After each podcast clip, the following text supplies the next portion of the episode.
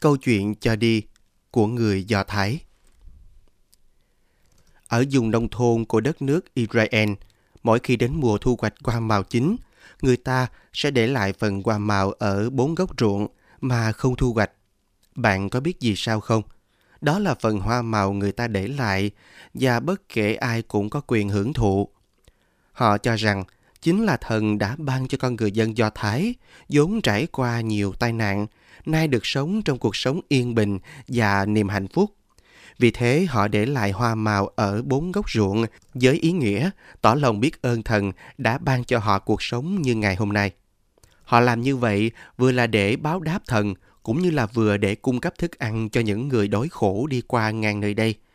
Hoa màu là bản thân mình trồng được, giữ lại được một chút cho người khác hưởng thụ, đó chính là sự chia sẻ, sự cho đi vô điều kiện.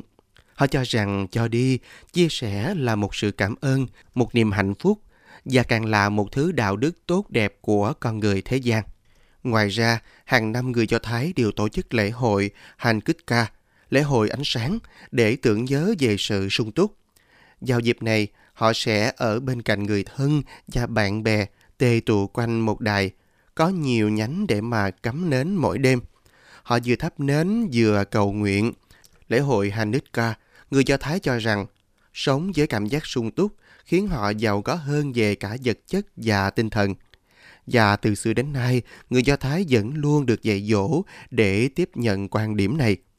Quan niệm sung túc của người Do Thái còn được thể hiện trong các điều răn, khuyên yêu thương người khác như yêu chính mình. Đó là bởi vì tổ tiên người Do Thái đều trải qua sự đau khổ và kiếp nô lệ.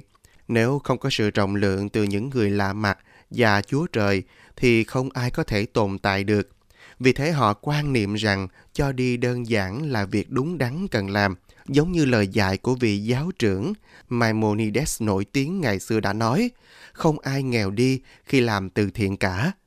Sách Yêu thương cho đi là yêu thương còn mãi.